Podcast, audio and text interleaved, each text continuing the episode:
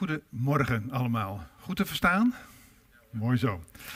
Goedemorgen, ook goedemorgen voor de mensen thuis. Fijn dat u weer kijkt naar de livestream van de gemeente De Wegwijzer in Hardenberg. En uh, ik wens u allen een gezegende dienst. Even iets vooraf. Toen ik vorige week zondag naar de live dienst keek van Gijs Peter, toen zakte mij eigenlijk de moed een beetje in de schoenen. Want een week daarvoor had ik al mijn preek voorbereid, althans de voorbereidingen daartoe. En we gingen het over Filippenzen. En daar had Gijs Peter het ook over. En laat hij nou dezelfde hoofdstukken pakken die ik ook in mijn hoofd had. Althans, die de Heer in mijn hart gelegd had. Ik kon twee dingen doen. Ik kon natuurlijk zeggen van nou, ik pak een heel ander bijbelgedeelte en uh, ik denk er niet meer aan. Maar ik dacht toch van ja, als het in mijn hart ligt, dan ga ik daar maar op door. En uh, ja, Paulus heeft voldoende aanknopingspunten gegeven in zijn brief in de Filippenzen om uh, daarover te kunnen spreken. En mocht u misschien dingen dubbel horen, loop niet weg, blijf in de zaal. Het onderwerp van vanmorgen, dat is vijand of vriend van het kruis. Het lijkt misschien een zwaar onderwerp, misschien is het ook wel, maar ik hoop het eigenlijk niet. Paulus noemt het zelf, hè, vele wandelen als vijanden van het kruis. En waar het kruis voor staat, dat uh, gaan we straks uh, uitleggen. Dat eventjes als uh. In het verleden, maar ook nu, zijn er nog steeds mensen die de Bijbel op een wetenschappelijke basis willen argumenteren en bewijzen dat de Bijbel een leugen is, dat de Bijbel niet zou bestaan. En een van deze mensen was destijds C.S. Lewis. Ik denk wel een hele bekende naam voor velen.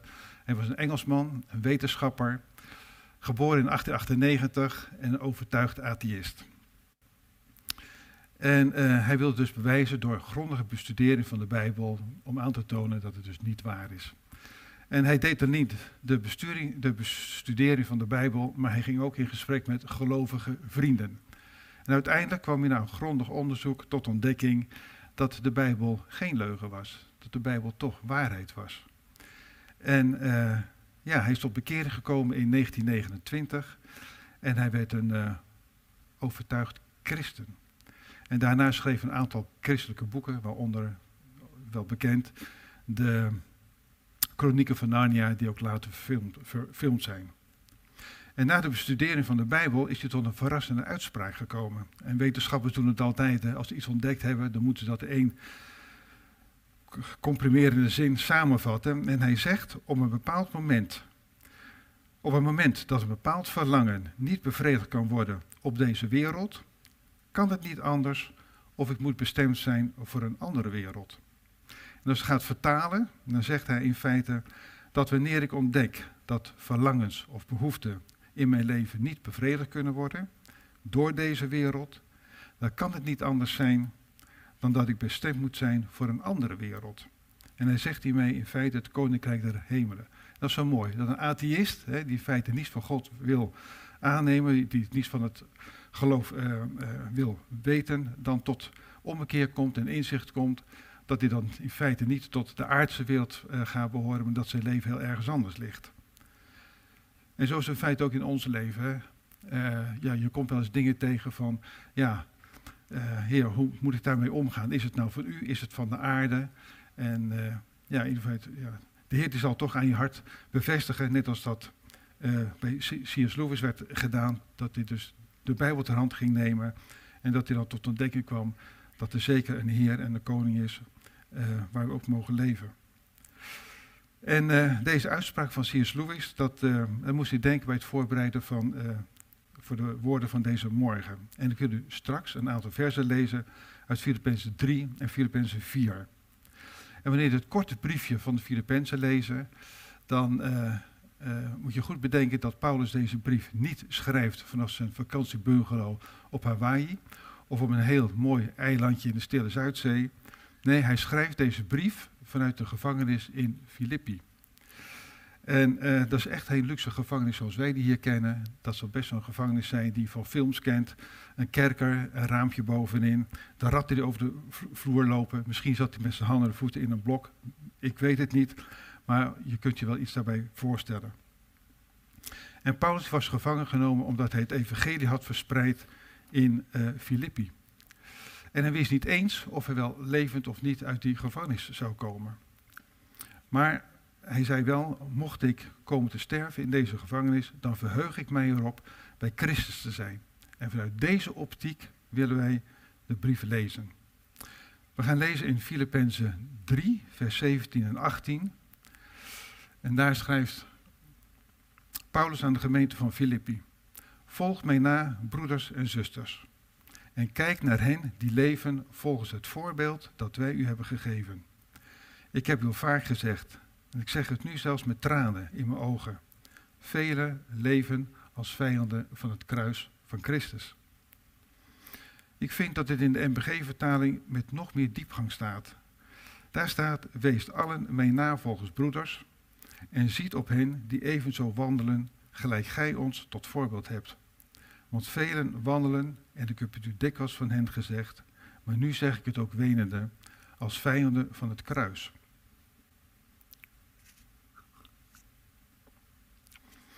Paulus heeft het dus hier niet over de mensen die buiten de gemeente van Filippi uh, uh, zijn. Maar Paulus schrijft hier, en dat kunnen we opmaken uit het woord wandelen. Hij heeft het hier aan de mensen die deel uitmaken van de gemeente van Filippi.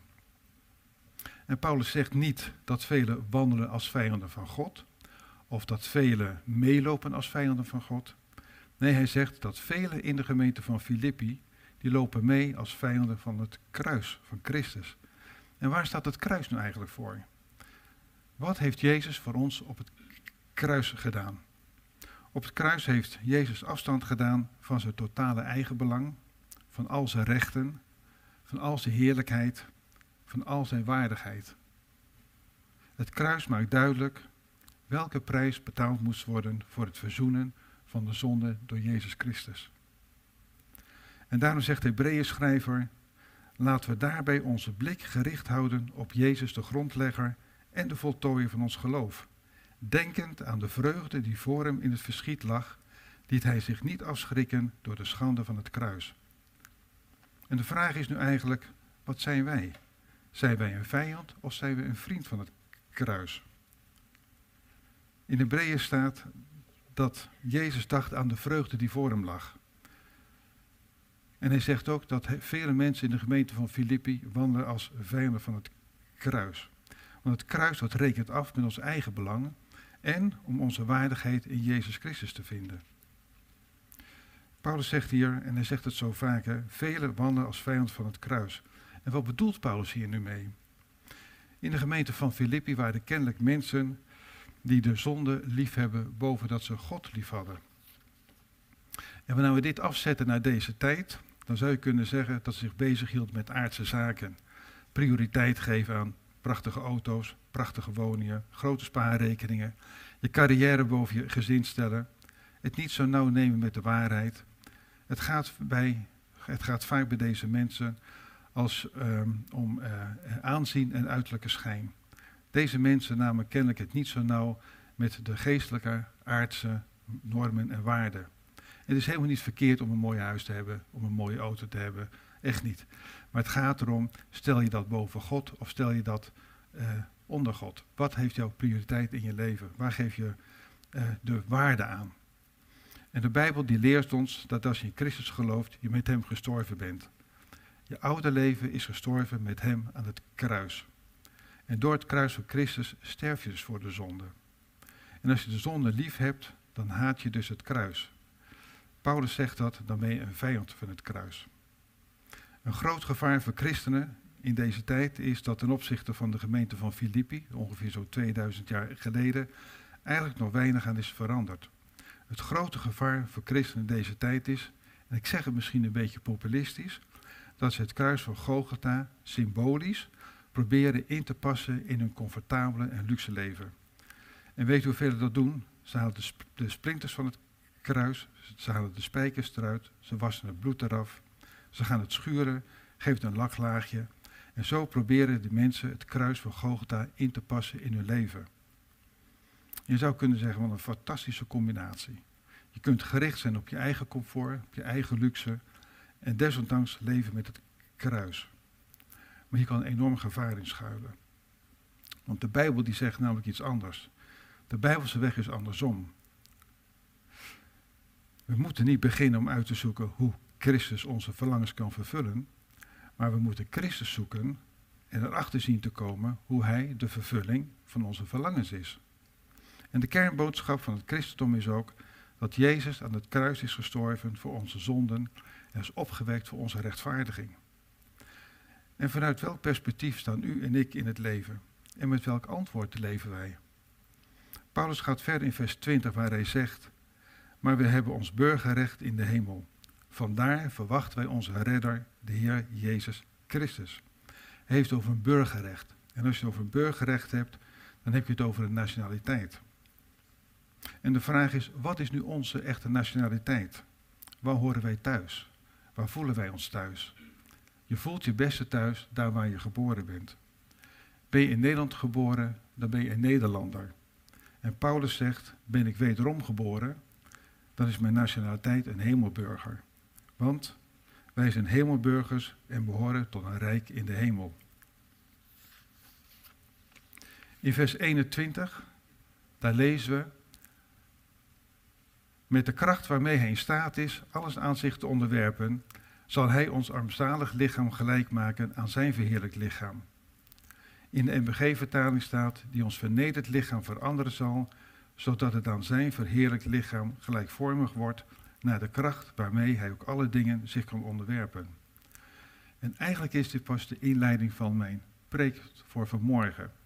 En wat we zien is, we kijken in Filippenzen 3, dan zie je dat Paulus de gemeenteleden waarschuwt voor de mensen die het eigenlijk niet zo nauw nemen met de normen en waarden, de geestelijke normen en waarden. En hij zegt ook tegen de mensen, de navolgers van Paulus, van wees standvastig in het geloof, kijk niet naar degene die de geestelijke kantjes eraf lopen. We gaan nu verder in Filippenzen 4, vers 1.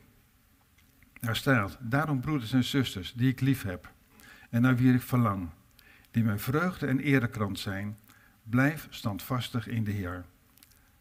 Dit standvastig staan, dat staat in het perspectief dat we Jezus als verlosser verwachten. Wees standvastig en blijf vastberaden. Hoe vastberaden en hoe standvastig zijn wij in ons geloof? Ook als het kruis op een bepaald moment heel dicht in ons leven komt.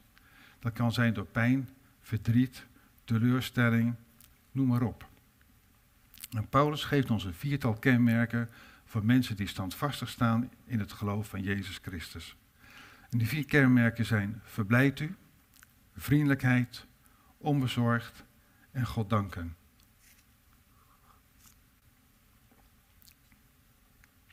De eerste eigenschap, dat kunnen we lezen in Filippenzen 4, vers 4. Verblijd u. Paulus, die in de gevangenis zit, die zegt, laat de Heere uw vreugde blijven. Ik zeg u nogmaals, wees altijd verheugd. Nou, dat Paulus dat zegt, als hij daar in die gevangenis zit en niet eens weet of hij er levend uitkomt, die zegt, verblijd u, wees verblijd. Dat was ook het karakter van Paulus, uh, wat hij in zich had. En dat wilde hij ook overbrengen op de gemeenteleden van Filippi. Dit was het eerste kenmerk van iemand die standvastig staat en die een perspectief heeft in de hemel. Paulus, Paulus richtte zijn geloof wat in de hemel lag en niet op aarde.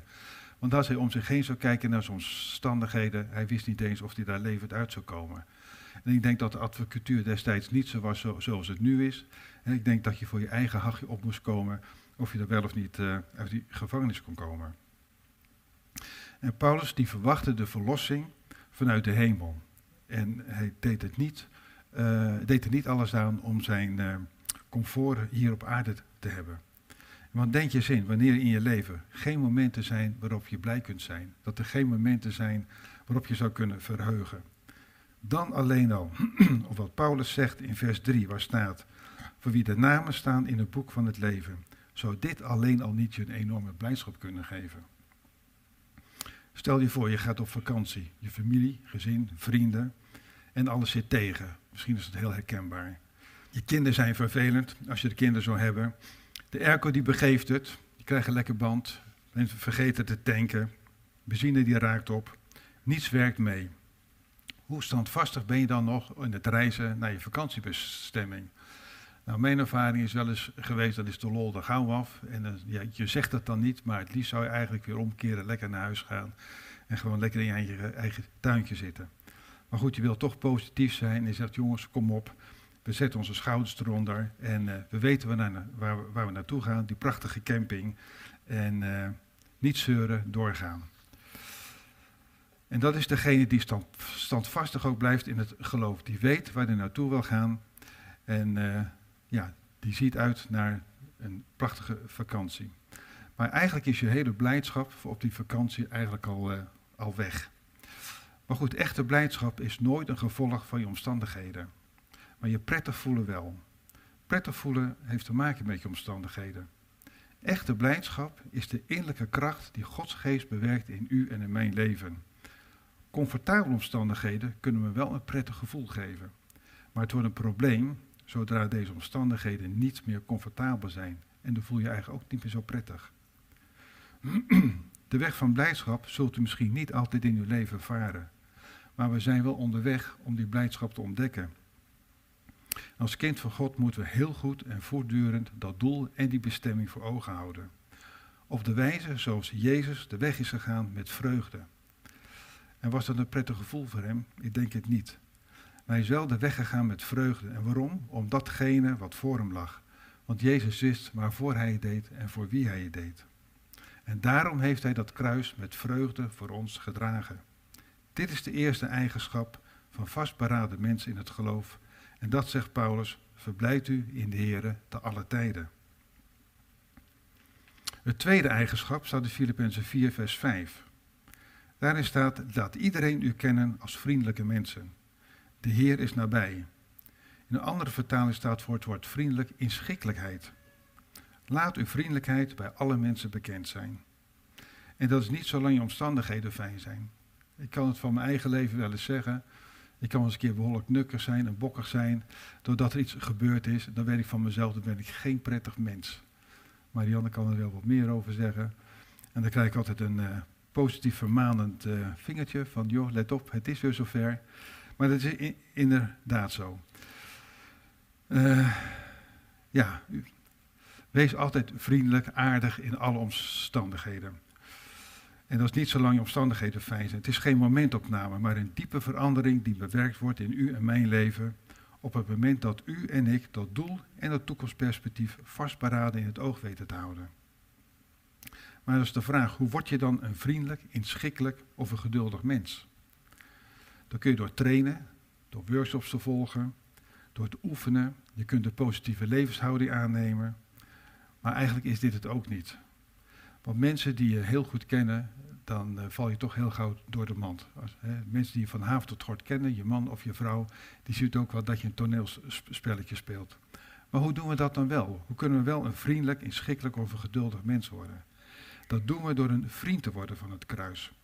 En dat is dagelijks leven vanuit de prijs die Jezus voor u en mij betaald heeft. Dagelijks leven voor het volbrachte werk van Jezus. En dan vindt er een, eerlijke, een innerlijke vernieuwing plaats, waardoor in u en mijn leven mijn karakter een diepe verandering ontstaat. Met als gevolg dat je inschikkelijk wordt, dat je vriendelijk wordt en dat je geduldig wordt. De derde karaktereigenschap, dat staat in Filippenzen 4, vers 6. Wees over niets bezorgd, maar vraag God wat u nodig hebt en dank Hem in al uw gebeden. Paulus zegt, verblijd u, maakt uw vriendelijkheid bij alle mensen bekend en wees in geen ding bezorgd. En weet u wat het geheim is van onbezorgd leven? Weet u trouwens wat bezorgde mensen doen? Bezorgde mensen leven in het verleden of ze leven in de toekomst, maar ze leven nooit in het nu. En dat is een probleem. Want wanneer je naar het verleden kijkt, dan kun je alleen maar verdrietig worden. En wanneer je naar de toekomst kijkt, dan kun je wat angstige gevoelens krijgen. Wat brengt ons in 2022? Als we kijken hoe de mensen nu leven, hè, zijn de peilingen wijzen al uit dat de Nederlanders niet hoopvol kijken naar het jaar 2022. Zo naar de, de besmettingen en eigenlijk nog veel meer van wat kan ik wel en wat kan ik niet. En dat betekent dat je eigenlijk in het, beter in het nu kunt leven. En wees in geen ding bezorgd. Dat had Paulus gezegd. Geen reden om bezorgd te zijn toen hij in de gevangenis bleef. Hij wist niet eens of hij bleef leven. En toch kon hij dat zeggen. Heeft u, heb jij, heb ik niets om bezorgd over te zijn? Zeker wel. Maar het zijn de woorden van Jezus zelf die zegt, wees niet bezorgd. Leef niet in het verleden, leef niet in de toekomst, maar leef nu. Op dit moment vanuit het eeuwige perspectief wat Jezus heeft betaald voor u en mij op het kruis van Golgotha. Want gisteren kan ik niet meer veranderen. Wat in 2021 is gebeurd, daar kan ik niets meer aan doen. En kijk je naar 2022, daar kan ik geen invloed op uitoefenen. En daarom zegt Paulus, wees in geen ding bezorgd, maar vraag God wat je nodig hebt en dank hem in al uw gebeden. De vierde en de laatste eigenschap staat ook in Filippenzen 4, vers 6. Dank hem in al uw gebeden. God danken, ofwel dankzeggen. Dat is bidden door danken wel te zeggen. Dankzegging is een werkwoord. Dat geldt onder alle omstandigheden. Mijn wensen en verlangens bij God bekend te maken door te zeggen: God, dank u wel. Maar er is wel een maar. We moeten oppassen God niet alleen te danken op het moment dat we een gevoel van dankbaarheid hebben. Dat zegt de Bijbel niet. Paulus zegt: maak alles bekend bij God door dank u wel te zeggen. Dank zeggen dat je naam in het boek des levens staat. Dank zeggen voor Jezus, voor het offer op het kruis. Dank zeggen voor zijn genade. Dank zeggen voor het feit dat God je lief heeft. Door God te danken veranderen niet je omstandigheden, maar het verandert wel je leven. U en mijn dankbaarheid en onze liefde voor God te versterken. Een dankbaar hart is ongelooflijk belangrijk om te kunnen groeien in genade. Vaak is ons bidden erop gericht om omstandigheden te veranderen. Om God in beweging te krijgen. God wilt u dit, God doet u dat. En wat doen we? We doen eigenlijk het naar onszelf toebidden. Heer, wilt u mijn omstandigheden veranderen? En eigenlijk is het bidden bijbels. Want Paulus zegt zelf, laat uw wensen en verlangens door smekingen bekend worden bij God. Maar hij zegt er wel iets bij, met dankzegging. Maar ja, je kunt ook zeggen, ik ben niet altijd in de stemming om te danken. Dat kan. Maar weet u wat danken doet, ondanks dat u geen gevoel van dankbaarheid heeft? Ga hem toch danken voor het offer aan het kruis. Dan veranderen niet mijn omstandigheden, maar dan verander ik. En dat is zo geweldig, omdat dankzegging zich concentreert op wie ik ben in Jezus Christus. Als mensen zijn we zo geneigd om te kijken wat we niet hebben. En Paulus zegt, spreek al je wensen en verlangens uit. En zeg dank je wel voor datgene wat je wel hebt. En als we goed lezen staat er niet, laat u wensen door gebed en smeken een gevoel van dankbaarheid bekend worden bij God. Nee, dat staat er niet. Er staat met dankzegging. Ik ga afronden. Paulus zegt, verblijd u. Laat uw vriendelijkheid bij alle mensen bekend zijn. Wees in geen ding bezorgd en ga God danken. Bij al je wensen en smekingen. Het kan zijn dat u zegt, maar ik vind het zo moeilijk om onbezorgd te zijn. Zo moeilijk om inschikkelijk te zijn. Zo moeilijk om bereid te zijn om goedheid te tonen en zo moeilijk om te danken. Neem dan eens de Bijbel en pak een stille plek en ga eens het leidersverhaal van Jezus Christus lezen. Heel aandachtig. Ook wanneer je je leven misschien hartstikke goed gaat, geen problemen hebt, maar misschien wel een gevoel van machteloosheid hebt. Je geen antwoord op je vragen krijgt, je alleen voelt, verlaten voelt. Richt je dan op het kruis, het lijden en sterven van Jezus. En zeg dan tegen jezelf, Heer, heeft u dit voor mij alleen gedaan? Alleen voor mij. Bent u voor mij aan het kruis gegaan? Laat dit heel diep tot je doordringen. En dan zal hij aan je hart bevestigen dat hij zijn leven voor u en mij gegeven heeft. Want Jezus stierf aan het kruis uit liefde voor u en mij. En als we Jezus in ons leven op de eerste plaats stellen en ons goed laten doordringen wat Hij voor ons heeft gedaan, dat Hij zijn leven gaf zodat wij nu kunnen leven. Het mocht Hem alles kosten, omdat Hij wist waarvoor Hij het deed en voor wie Hij het deed. Dan zullen we steeds meer op Hem gelijken, naar Zijn beeld gaan vormen. Maar wat mag het u kosten? Als deze vier eigenschappen, wees verblijd, toon uw vriendelijkheid, wees onbezorgd en dankt God alle tijden, die ook aan Jezus toe te schrijven zijn, zichtbaar worden in uw en mijn leven.